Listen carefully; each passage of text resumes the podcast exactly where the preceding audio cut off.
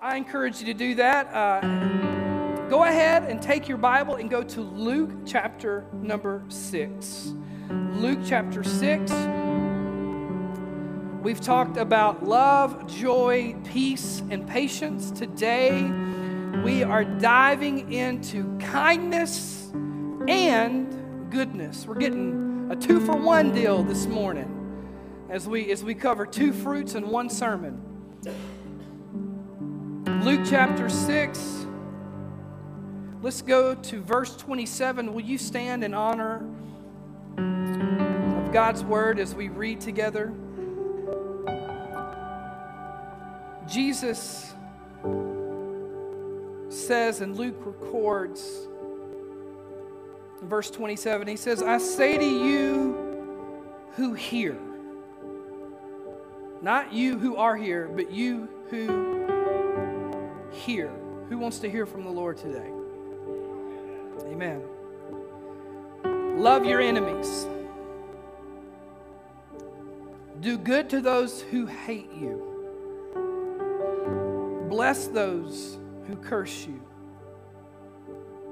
Pray for those who abuse you. A second ago, I said, Who wants to hear from the Lord today? And pretty much everyone affirmed that. But what, what, what do we do when God tells us something we don't want to hear? Can I just be real honest with you? I don't love that sentence. Is that okay to say that? And, and if you're going to be honest about it in the depths of your soul, you don't like that sentence either. I don't know that there's a harder statement ever said by Jesus than that right there. Love your enemies. The people who are working against you, you work for them. The people who are out to hurt you, you be out to help them. Do good to those who hate you. People that are talking bad about you behind your back, you talk good about them behind their back. That, are you hearing me? Bless those who curse you. Pray for those who abuse you. Now, he didn't say how to pray for them. We could pray some Old Testament prayers, maybe. Right? But we know from the context what Jesus is saying. In verse 29, he says, To one who strikes you on the cheek, offer them the other one. And from one who takes away your cloak, do not withhold your tunic either. In other words, if they take your coat, give them your shirt. Verse 30 Give to everyone who begs from you, and from one who takes away your goods, don't demand it back. And verse 31 is the crux of today's message. And as you wish that others would do to you, do so to them.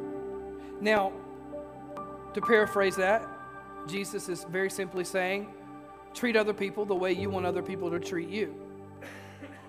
What I think we hear and what we put into action more times than not, maybe you don't, but speaking for myself, what I hear, or rather what I would prefer to do, would be to treat other people the way other people treat me. Right? But Jesus is very clear love your enemies, do good to those who curse you, bless them. If they take something from you, offer them something else. If they hurt you, pray for them. If they hit you, give them, give them the other cheek. And most of the time, when someone strikes you, it's not with a fist, it's usually with words, right? And then he says, to sum it all up, way you want people to treat you, the way you would want them to treat you, in a perfect world, in perfect situations, treat them that way. Talking about kindness today. How many of you, in your heart of hearts, you would say, I want, I want to be a kind person? Would you raise your hand? Think you do. I think, if, I mean, if you showed up to church today, I think you want to be a good person. You want to be a kind person. And I hope and I pray today, and I'm going to pray in just a moment, that from God's word and from a few thoughts and from the infilling of the Holy Spirit who lives in us and lives through us, that today as we leave this place, that we would be a little more kind and a little more generous. So, Father, we love you. We thank you for the time that we've had in worship. And I just pray that over the next few moments, that you would help me to step aside so that, God, I would not hinder in any way what you would want to say or do in this place. And that, God, that I would be nothing more than an empty vessel that you fill and, and instruct to say and to do what only you would have said and done. And that we would truly leave this place more like Jesus than we were when we walked in. And it's in his holy name we pray. Amen. Amen. You can be seated. Paul says in Galatians 5, and I think many of you have probably got it memorized by now because we've said it every Sunday. And join with me as we go through this. He says, But the fruit of the Spirit is love, joy, peace, patience, kindness, goodness, faithfulness, gentleness, self control. Against such things there is no law. Now, we read the words kindness and goodness, and we see them as somewhat similar words. Uh, you have to remember that the New Testament of your Bible was originally written in the Greek language. And so, the best way to, to, to dig deep into Scripture is to look at original context, look at original language. And not everybody has access to that, but I do. And so, here you go. You're welcome. You excited? So, so, if we go to the Greek and we look at the word kindness, I'm not even going to try to pronounce it this service. I tried to say it last service, and my Mississippi started showing too much, and I just couldn't get it out. Um, but the, the, the, Greek kindness there, if you go to biblical dictionaries, it's, it's basically saying to act purposefully positive towards another purposefully positive towards another.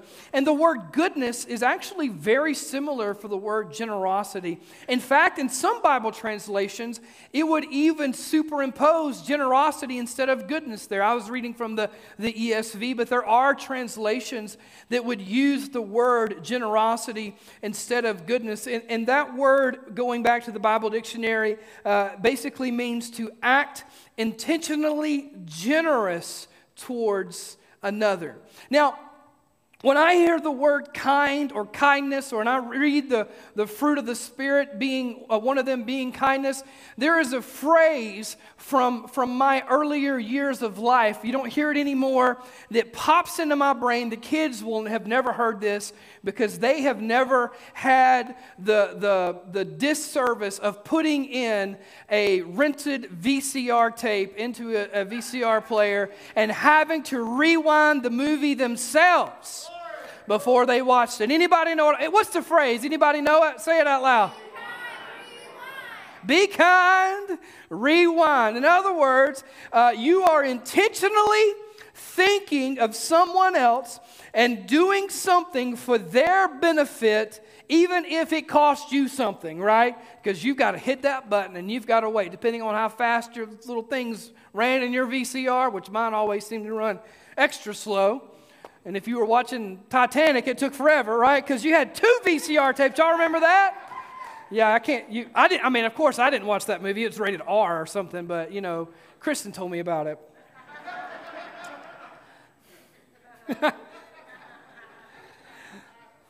anyway, Jesus says in Matthew 7 12, basically recording the same thing Luke records, but he adds a little bit to it.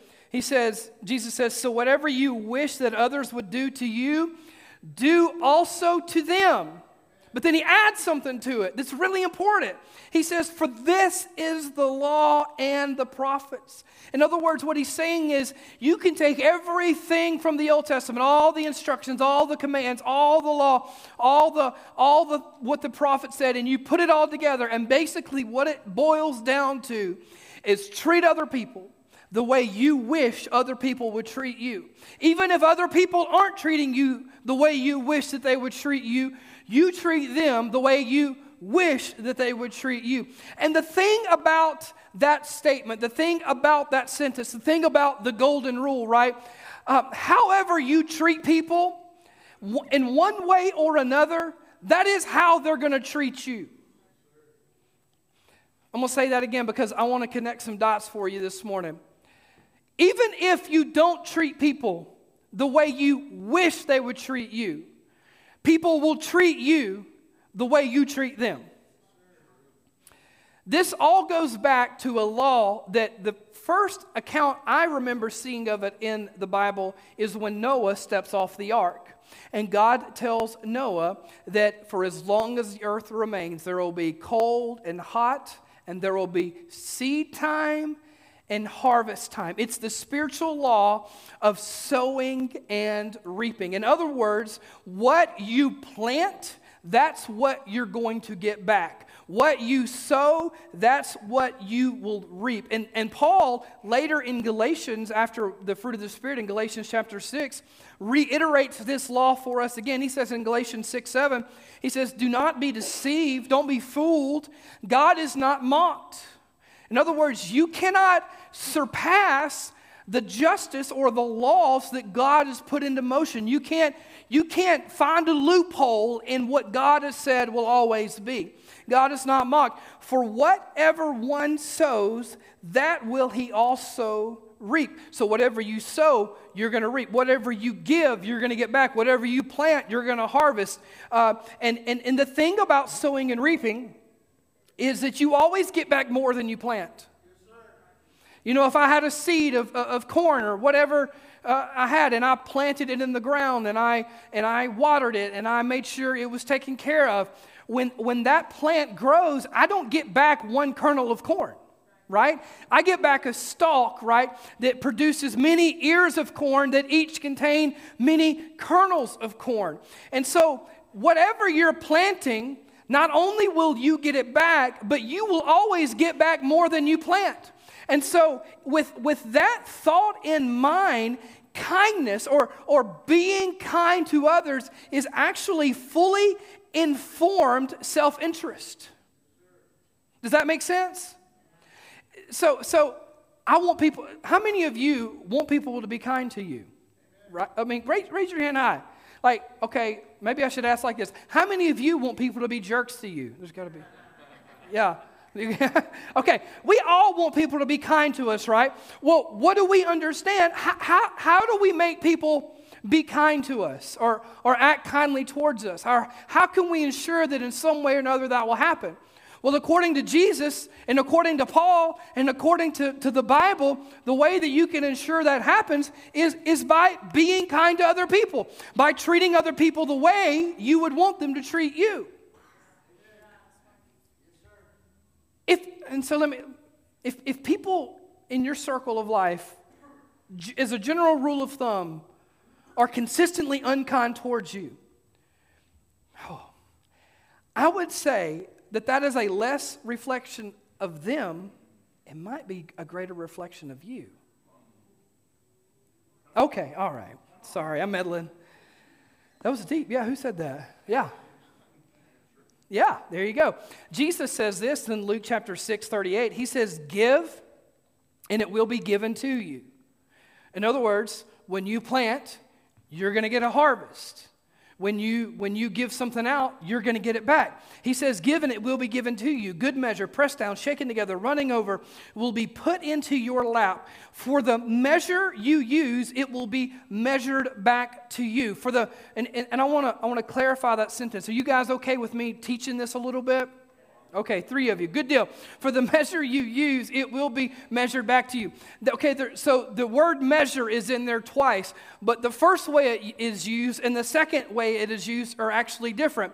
Because we're not talking about, you know, if you had a cup of flour, Jesus isn't saying if you measure a cup and then that's what you'll get. What he's saying is whatever it is that you're measuring, whether it be kindness, that is, that is what's going to be given back to you pressed down, shaken together, running over, and poured into your lap. In other words, if you are, are sowing kindness, then kindness is going to be pressed down, shaken together, and it's going to run over and it's going to be poured into your lap. You're going to get more back than you sowed. Now, this scripture is often used in teaching about finances. You guys ever been a part of that? You ever seen that done? Where when you give money and it will be given back to you. Now, it's true. It, it is true, but how many of you know, and you've been around church long enough to know that it's often abused as well, right? And it is.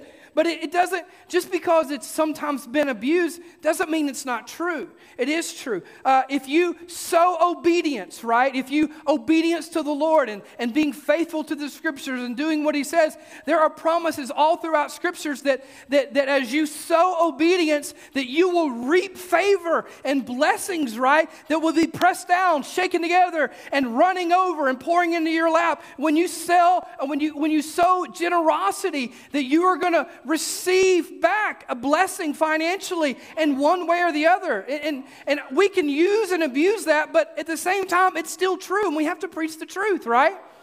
And, and, and so it's going to be pressed down, shaken together. And when you, when you sow friendliness, you're going to reap a harvest of friends. When you sow kindness, you're going to reap a harvest of kindness. Now, the original context of Luke 6 has nothing to do with money, it actually has everything to do with judgment. And Jesus is saying if you, if you are judging people, the measure you use, which is judgment, you will receive judgment back. But you know what else? If you use grace, if you give grace, praise God. Aren't you thankful you get grace back? If you if you give mercy, praise God, you get mercy back. In other words, whatever you're planning, you're going to get it back. And so when you sow kindness, when you sow goodness, you're actually setting yourself up to receive kindness. That's why being kind is actually fully informed self-interest. Does that, does that, does that compute? Does that make sense? Right? I, I, believe, I truly believe that tithing is fully informed uh, provision. Okay. So, in other words, when I tithe, and I do, when I give my 10% to the Lord, what I am essentially saying is, God, I am being obedient and I am investing into your kingdom and I am doing what your word says. And so, therefore, my finances are no longer my responsibility. My finances are your responsibility. Okay, all right. I, I can see y'all don't like that. Or a few of you do. But it's true. It's true. And if you don't believe it's true, don't take my word for it, take God's word for it. Okay. All right. So, how many of you know, though, that if you plant a seed, it doesn't just immediately sprout and grow and produce a crop or a harvest, right? And so that's why Paul would also say in Galatians 6 9, let us not grow weary in doing good, for in due season we will reap if we do not give up. So sometimes, even though you might have been sowing kindness or sowing goodness and you haven't seen the harvest yet. I just want to encourage you don't give up. Uh, stay faithful. Do what the Lord says, and in due season, you will reap a harvest. And, and, and speaking of that doing good, I, I, just I felt the Lord give me this, this sentence, and I just wanted to share it with you. While the world is chasing the good life, let us as disciples of Jesus decide to live a doing good life. I think there's too many Christians going to church every Sunday who are too um, interested and too concerned with trying to be good and not concerned enough with trying to do good. And, and if you and, and, see, really, we are not just called to be good, but more than anything, as men and women of God and followers of Jesus, we are called to do good. Amen. Amen. Amen. So, so I want to talk about some barriers to living this kind of life, to to living a kind and doing good life. And so the first barrier that I'm going to share with you is the barrier of insecurity. The barrier of insecurity. Because here's the thing you cannot be kind and you cannot show goodness to others if you worry too much about what others think of you. Right? Um, and you know, the, the, the, easiest example I can think of is going back to, you know, middle school or high school when there's a new kid in your school and you're going through the cafeteria line and you've got your tray and you see them over there sitting by themselves, the new kid that everybody's kind of pointing at, and, and they talk funny because they may not be from where you're from and they look different because may, they may not be where you're from. And you see them over there and you have this internal conflict of should I go sit with them and, and talk to them and include them? Uh, or should I just go to where I normally go? Because if I go over there, uh, my friends and my people might begin to exclude me. Uh, and so, but if I don't go, then he's going to feel excluded. And so I, I kind of think of it like that. That's why if you struggle with insecurity, and many of us do, we cannot live up to the full potential that God has for us to be kind and, and good people because we are too concerned about what others may think of us. And, and insecurity also will cause us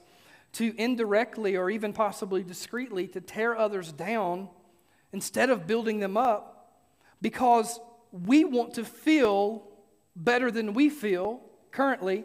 And one of the best ways to make yourself feel better is to make someone else feel bad. It's called bullying, right? And, and the source of it is insecurity. The, the other barrier to, to, to living a kind and good life is, is pride. Now, now, here's the thing pride lives on a spectrum. And it's not a matter of are you more prideful or less prideful, but pride and insecurity go hand in hand. On the one hand, you have insecurity. On the other hand, you have pride. So, pride means that all I do is think good things about myself and bad things about other people, right? Pride means that I, I look down on someone because they, they, they maybe have a job that I deem menial, or, or I look down on someone because they obviously don't have as much money as I do, or I, I look down on someone because they're not as smart as I am, or, or, or maybe because of the way they raised their kids, or maybe because of the shape that their marriage is in. And so I, I think less of them and I think more of myself. I think, you know, if they would just parent the way I parent, then their life would be better. Or if they would just get an education like I did, their life would be better. Or if they would just read their Bible more, right, their life would be better. All those kinds of things. And so we devalue others and we, we increase our own value in our eyes. But see, insecurity is actually just pride in reverse. because what insecurity causes you to do is still think about yourself. You just think negative things about yourself. Right? You, you think, oh, you know, I, I, I'm, I'm overweight or I'm too short. No jokes, okay? Don't hear that. Or, you know, nobody likes me or I'm not good enough or whatever it may be. And so what, what happens is pride and insecurity are both barriers to being kind and doing good because you are still focused on you. Right? And, and, and especially with pride, it is impossible to show kindness to someone that you don't see value in. That if you look at them and you think less of them because of something about them, and, you, and, and, and likewise you think more of yourself because you're not that way, you can't love them properly. You can't show them the kindness that comes from being filled with the Holy Spirit because you don't value them the way Jesus values them. They've become less in your eyes. So, insecurity and pride both keep us from being kind and doing good. A third one, completely unrelated to those two, is that keeps us from kindness and doing good is lack of margin in our life. Which uh, I know may be sounding a little strange, but for instance, if my schedule is so busy, if my calendar is so packed, and my energy levels are so depleted because my calendar is so packed, because I have so much going on, then I don't have time to go out of my way to do something for someone else. I don't have energy to go out of my way to help someone, to be kind, or to do good because I have no margin in my life. Does that make sense? And, and, and, if, and maybe I'm living paycheck to paycheck and, you know, I can barely make ends meet because of whatever, you know, there's so many reasons that that could be the case. Uh, but ultimately, I'm living not below my means, but above my means or right at my means, and I have no margin financially. So when I encounter someone with a need or, or when the church is taking up donations to buy a new playground, I can't be part of it because I have no margin in my life.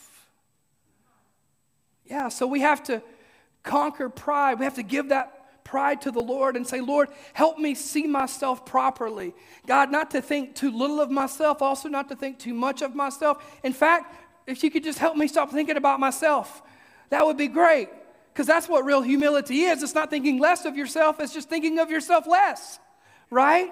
And so that way I can think about others and how I can love others. And Lord, help me, help me prioritize my time so that I can have margin in my schedule, margin in my days, margin in my hours, and then help me to prioritize financially, God, how you want me to live my life.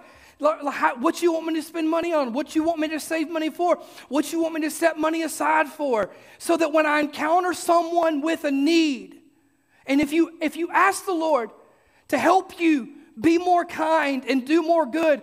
What you are essentially asking God to do is for God to show you people who need kindness and something good done for them, right? And so, God, help me to create margin in my life. Help me to surrender pride and insecurity to you. And so, so if we're going to live this way, if we're going to give up pride, if we're going to submit insecurity to Him, and we're going to embrace margin in our life so that we can have the time, so that we can have the energy, so that we can have the resources to do good, to be kind. What does it look like? What does this kind life, good doing life look like? Well, first and foremost, it looks like Jesus. It looks like Jesus. I got 15 things. I'm just going to go pretty quick through these. And if you're taking notes, you can try to write them down. If not, then maybe you'll remember them. But, but I think kindness looks a lot like compassion. Jesus, over and over again throughout the Gospels, he's, he's in some location doing something, and a crowd of people hear that Jesus is there. And they all get together and they start walking towards Jesus. And Jesus sees the crowd in the distance. And over and over again throughout the Gospels, it uses this phrase Jesus sees the crowd and he has compassion on them. And, and I would just encourage you, even right now, you could do this, that you would ask the Lord to begin breaking your heart for the things that breaks his heart that He would help you see people and see their needs the way He sees people and the way He sees their need. Because I think for so many of us, and listen, I'm not exempt from this, I, I feel this too. It's so easy to become calloused towards people who are in need.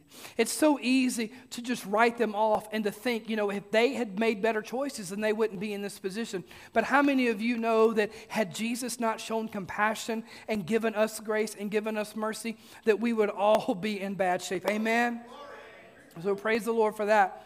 So I think kindness looks like compassion. I think it's generous, generous in our time, generous in our energy, generous in our resources, which is why we have to build margin into our life, right? So that we actually have some time, actually have some energy, and actually have some resources to share when we encounter people who need some of our time, who, who need some of our energy, and who may even need some of our resources, right? It's generous. It's also generous in our words and how we speak to people. Um, I think that social media and the way we communicate via text message has, has done a great disservice to the way we interact with people. It's nothing for sarcasm and, and put downs and, and, and things that we, we, we, I feel like we think we can say anything to anybody if we follow it up with LOL or a laughing emoji, right? Uh, okay. Yeah, yeah, right? I hate your guts, ha ha ha. Like, it just takes, it takes the sting off of it, right? Um, but I would just encourage each and every one of us in the room to, to become more kind in how we choose to talk to one another, in our encouragement towards one another. I have yet to meet anybody in this world, whether they be a Christian or not a Christian, who has ever been over encouraged, who is just fed up with how encouraged they are, that if someone else gives them some more encouragement, that they, they will just lose their mind, right? That they're just done with it. Here's the thing everyone you see, everyone you meet, everyone you talk to, Every one of you in this room, in some area of our life, we could use some encouragement. And, and if we can't encourage one another while we're at church or when we're, de- when we're having relationships with each other outside of church, how can we be an encouragement to the people who don't know Jesus? So, so we, I think kindness looks like compassion. I think it's generous, it's, in, it's encouraging, it's patient, because not only is patience a fruit of the Spirit, I believe it's an aspect of kindness. Patient with people who don't understand quite what we understand yet. P- fathers, patient with your sons and, and, and your children. Mothers, patient with your children. Spouses, patient with one another. I think kindness looks humble, realizing, and this is what I think real humility is, is it's realizing that every good thing I have, every good thing that I'm able to do is a product not of my goodness, but of God's goodness. You know, even when someone says, good sermon today or whatever, you know, I, I normally say thank you, but I understand, like, the only reason I'm able to do any of this is because the Lord has blessed me and He's enabled me and equipped me. There's a, there's a joke. Uh, there was a preacher who, who preached a sermon. A little old lady came up to him afterwards and, and, and she said, that was, that was a great message today, Pastor. And he looks at her and he says, Oh, thank you, but it was all the Lord. And she looked at him square in the eyes and she says, Well, I think if it was all the Lord, it would have been a little bit better, but it was still pretty good. yeah. Amen. Oh, that's funny, okay? Yeah. I think, I think kindness and, and goodness are forgiving, quick to forgive, because God has forgiven the unforgivable in each one of us. It, it's thankful because we know that even in difficult situations, that, that, that God has been so good to us and has blessed us with so much. It, it's selfless, it's ready to give without any strings attached. And that when we serve someone or when, when we give something to someone, that, that we understand that, that we're, not, we're not subliminally or, or trying to manipulate, having some ulterior motive that they will do something good for us, but that we do so because we, we just love them and we want to be good and kind and generous and amen it's, it's flexible because we understand that when, when things don't go our way that god's plan is greater than my plan. There's an old proverbs and it's in proverbs chapter 32 blessed are the flexible for they shall not be bent out of shape. Go, go look it up in your bible. Proverbs 32 verse 1 go try to find it in the bible out let me know what you find.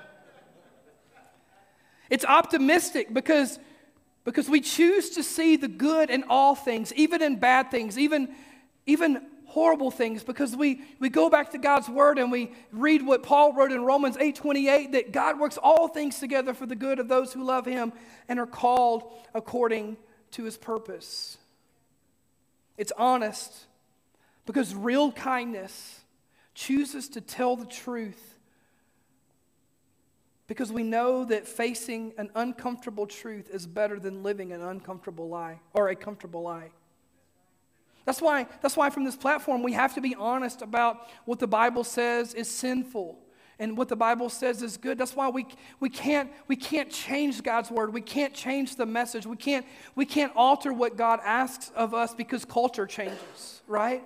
And, and, and when we tell the truth, we don't do so from hate or condemnation. We do so from love because we want to see people's lives changed and transformed by the, the truth of the gospel and by the truth of Jesus. So it's honest. Kindness is authentic because we work, we strive to make sure there is no gap between our, our private walk and our public talk.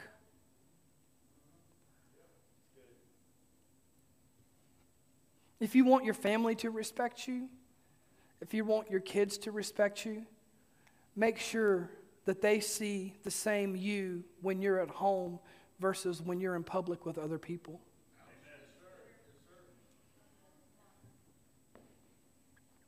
Kindness and goodness are respectful because we understand that every single human being on this planet, even enemies, right? Even people who would seek to do us harm, they are someone made in God's image and they are worth dignity and honor, right? It's, it, kindness is slow to make judgments because we choose to give grace because we have received so much grace. And kindness, last but certainly not least, is loving, right? It's also another fruit of the Spirit. And I saved it for last because everything we say, according to Paul in 1 Corinthians 13, everything we say, everything we do has to be motivated by love, or else it will not have the full effect that it should have. And so I was praying and I was asking the Lord, like, okay, show me how, how can what, what does your kindness look like? Because when we go back to the fruit of the Spirit, we remember the reason why they are the fruit of the Spirit is because they are who God is. And when we get filled with the Holy Spirit, then we become more like God. So to say that kindness and goodness are fruits of the Spirit means that God is kind and He is good. It's not that he, you know, is like a good morally person, although obviously that's true, but more than anything, it means that he does good and he is kind. And so I went back to the Old Testament and I was thinking through this kind of obscure person in the Old Testament. His name is Mephibosheth. And he is the grandson of Saul, the, the son of Jonathan, and really and truly would have been an enemy of the new king of Israel, David. But what happened in, in Mephibosheth's life is when he was five years old, uh, his, his grandfather and his father both died in battle on the same day.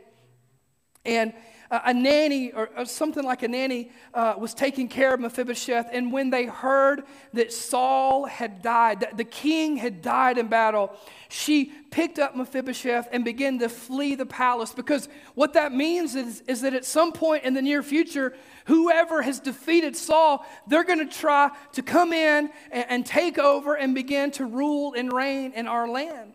And so, by instinct, she picks up Mephibosheth. She's running, and as she's running, something happens, and she drops this five year old child on the ground. And what more than likely happened is he, he broke his legs, he broke both legs. But because of the situation, because of the hurry, because of the panic, because of the turmoil, Mephibosheth wasn't able to be cared for. And so he grows up for the rest of his life, crippled in both legs and both feet, unable to walk on his own without some sort of assistant, assistance, crutches or canes or something like that. And, and King David eventually becomes king of Israel. Mephibosheth moves to a place called Lodebar. Interesting tidbit about this story. I didn't share this in first service. If you go and you read a lot about him, you actually find out that Mephibosheth is not his given name. His original name was Merib which means enemy of Baal, which in other words is saying that, that this is a man of God and Baal is a demon God, and this man of God is, is taken on. It's a royal name. There's power and authority and great spirituality in that name that was given to him. But at some point in his life, for whatever reason, he changed his name or started going by another name, Mephibosheth which when you look it up, and you know, Bible names, they all have meaning. In our world today, we don't do that as much. What's your name? John. What's that mean? My dad named me John, you know?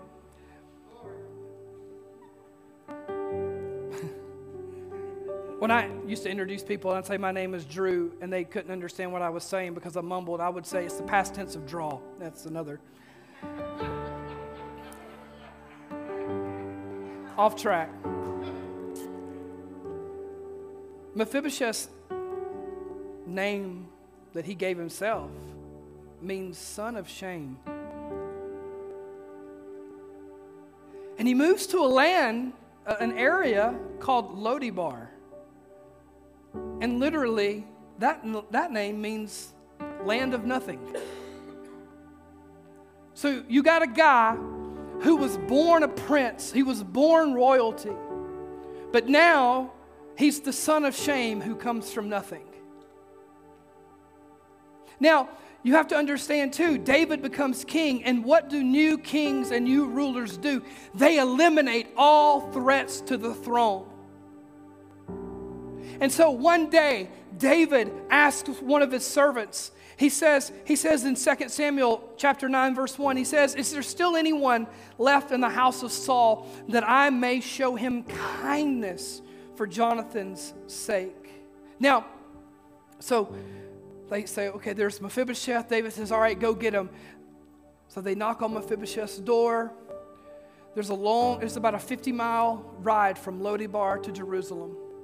Mephibosheth gets there. And he sees David and he bows low before David, basically saying, David, please don't kill me. Because the whole 50 mile journey there, Mephibosheth is certain that he is meeting his end, possibly public execution. He doesn't know that David was looking for someone to show kindness to, right? And so Mephibosheth bows low before David and he says, My king, I am your servant. Whatever you need, I'm here. You know, you just tell me what to do, I'll do it. And David essentially says, All right, get up. Listen. He takes his wounds, his feet, that the Bible talks about how messed up they were, about how uncomfortable and, and how much pain Mephibosheth must have been in, and how dirty he was. And so Mephibosheth is cleaned up. Uh, the doctors of the day treat his wounds and they do what, he, what they can to give him some comfort and to give him some peace. And David says to Mephibosheth, Listen, you will be like one of my sons. You will live in my palace. You will eat from my table. And you will have everything that your everything that your grandfather lost, it will be restored back to you.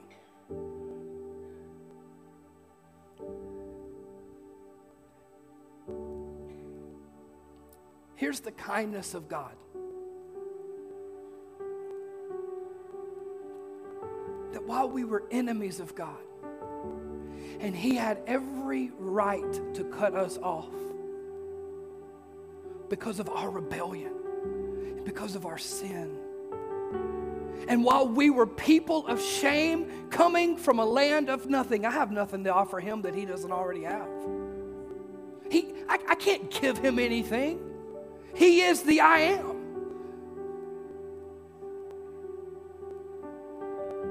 His kindness, while we were his enemies, he came and he found us.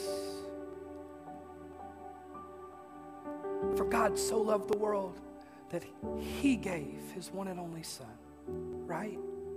He, he discovered us broken and bitter. I'm reading through the Gospels right now, and it, I'm reading through all four of them at the same time chronologically, and it is astounding to me how often Jesus encounters people, and you can tell from the writing that his heart is breaking because of the brokenness that he sees around him. He, he, finds, he finds us broken, he finds us bitter, but, but instead of cutting us off, instead of giving us what, he, what we deserved, he, he heals us, he forgives us, and he picks us up because we can't carry ourselves, right? Because of our brokenness, because of our sin, because of our shame, and he carries us to his table, the table of the king, and he says, You will no longer be servants, you will no longer be enemies, but you will be sons and you will be daughters daughters, and you will be counted as royalty. Peter says that we are a royal priesthood. That we who used to be his enemies are now part of his family. That is the kindness of God. That's why Paul tells the church in Rome that it's God's kindness that leads us to repentance. It's not God's judgment, it's not God's condemnation, it's not even conviction. It's, it's the kindness of God that leads us to repentance. That God, who should have destroyed me, gave up his only son to be destroyed for me. That's the love of God.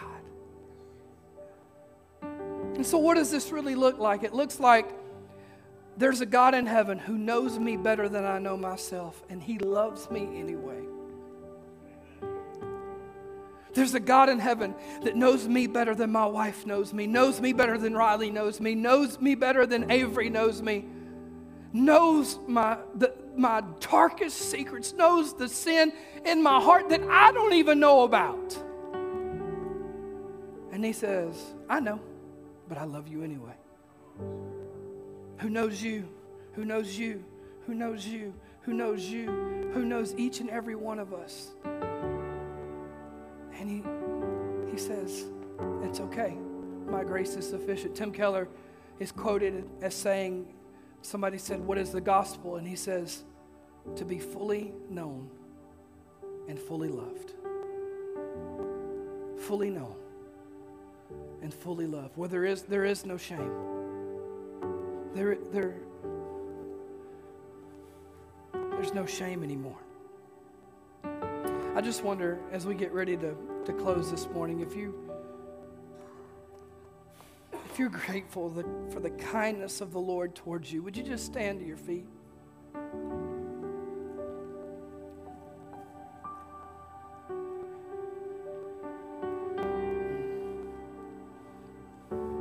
Maybe today you're here and you're just feeling distant from God. And you just need a special touch from Him this morning. You just lift your hand high in the air. I just want to pray for you. I'm not going to make you come up here or do anything. I just want to pray for you right where you are. You're just feeling distant. I see you, brother. I see you, friend. I see you, Kurt. Anybody else? I see you, buddy. There's no shame in this room. Shame had to stay outside when you walked in. Guilt, guilt wasn't welcome in here. Guilt, guilt, we don't let that come in here.